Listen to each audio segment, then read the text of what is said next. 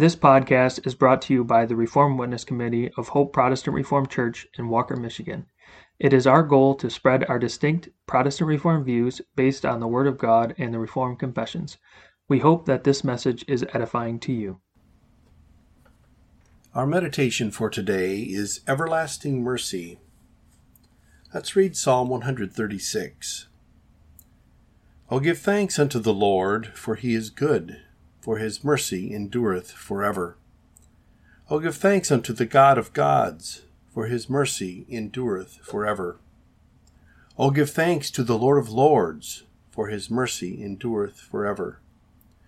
To him who alone doeth great wonders, for his mercy endureth forever. To him that by wisdom made the heavens, for his mercy endureth forever to him that stretched out the earth above the waters, for his mercy endureth forever. To him that made great lights, for his mercy endureth forever. The sun to rule by day, for his mercy endureth forever. The moon and stars to rule by night, for his mercy endureth forever. To him that smote Egypt in their firstborn, for his mercy endureth forever, and brought out Israel from among them, for his mercy endureth forever.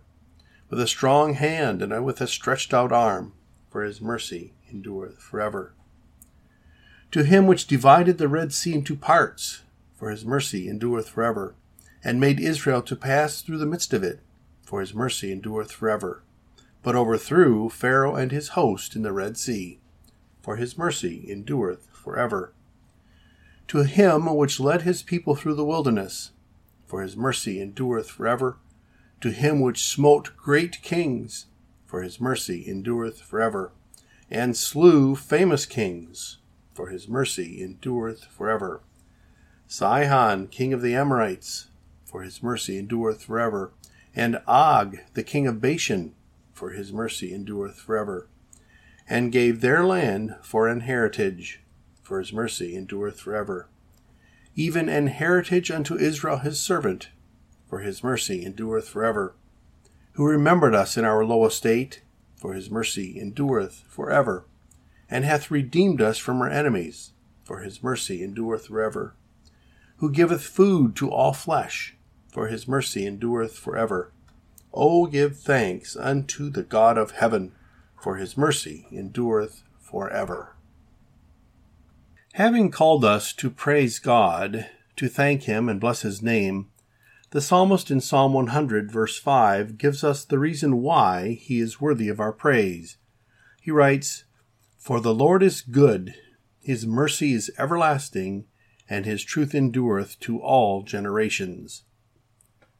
Take note of the fact that he speaks of God's goodness, and then explains that this goodness consists in God's mercy and faithfulness. His mercy covers the whole realm of our salvation. Most of the time, the word here translated mercy is translated as kindness or loving kindness. This covers all the work that God performed for us in Christ, the Son of His love. His faithfulness is the virtue that makes our salvation so very, very sure. Now, back of that faithfulness is His almighty power, because of which we can do as He pleases. Thus, behind his faithfulness is the truth that he is God, upon whom every creature depends for every breath of life. We cannot bless his name more fully than to say that he is God. Because of God's faithfulness, we can sing sincerely, For gracious and good is the Lord, his mercy to us never ends, his faithfulness, true to his word, through ages unending extends. Be careful then that you do not complain today about any of God's works. Grumbling does not become a child of God. Singing his praises does. Unshaken faith in God, as one whose truth endureth forever, will produce thanksgiving. Good and faithful is our God. Our calling is to be good in that we bless his name and praise him with thanksgiving, and in that we are faithful in coming to his house on the Sabbath with joy in our hearts and songs that praise Him on our lips. If we come that way to God's house, we will, after meeting Him, go home even happier than when we were when we came. Before you leave home next Sabbath and on your way to church, think of God's everlasting mercy. To close, the Psalm Choir will sing Psalter number 269, stanza 4.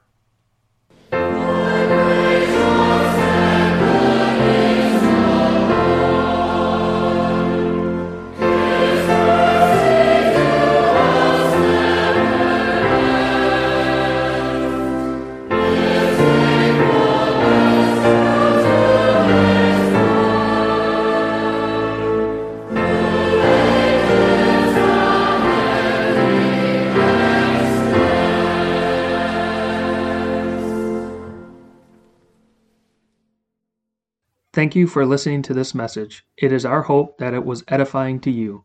Please subscribe to our podcast wherever you listen to them to be notified as future messages are published. We welcome you to join us on Sundays for worship at 9:30 a.m. and 5 o'clock p.m. You can find more information about us at our website hopeprchurch.org. Also, you can follow us on our Hope Protestant Reformed Church Facebook page, and you can email the Reformed Witness Committee with any questions or feedback at hoperwc at gmail.com. Thank you.